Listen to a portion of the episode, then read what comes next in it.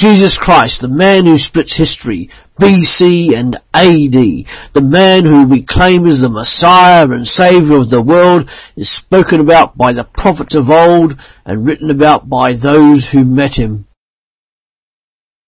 The man who healed the sick, fought for justice, did many great deeds, filled with compassion, driven on by joy, and in constant conversation with God the Father.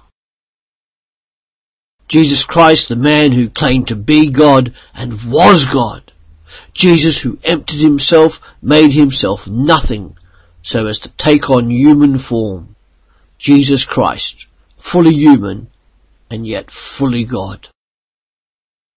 Jesus Christ, the most amazing man who ever lived, born of a woman in a humble stable. Jesus Christ, the man born to die so that he may come back alive and give all people a chance to live forever. Jesus Christ, who died on a grubby Roman cross, pierced, battered, bruised and scarred. Jesus Christ, the God-man who died physically. Jesus Christ, buried within and sealed into a cold, vacuumed, empty tomb. Jesus Christ, who conquered death, came back alive as witnessed by uncountable others. Jesus Christ who defeated the sting of sin so that humanity may choose to live and live forever.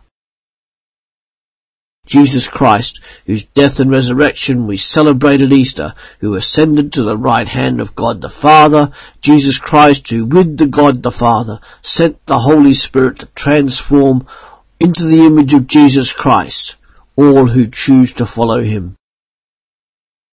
Jesus Christ, who covers his followers in his own robe of righteousness, so that they would be acceptable to God the Father. Jesus Christ, coming again soon in glory to judge all of humanity and claim those who follow him. Jesus Christ calls and beckons. Come and follow.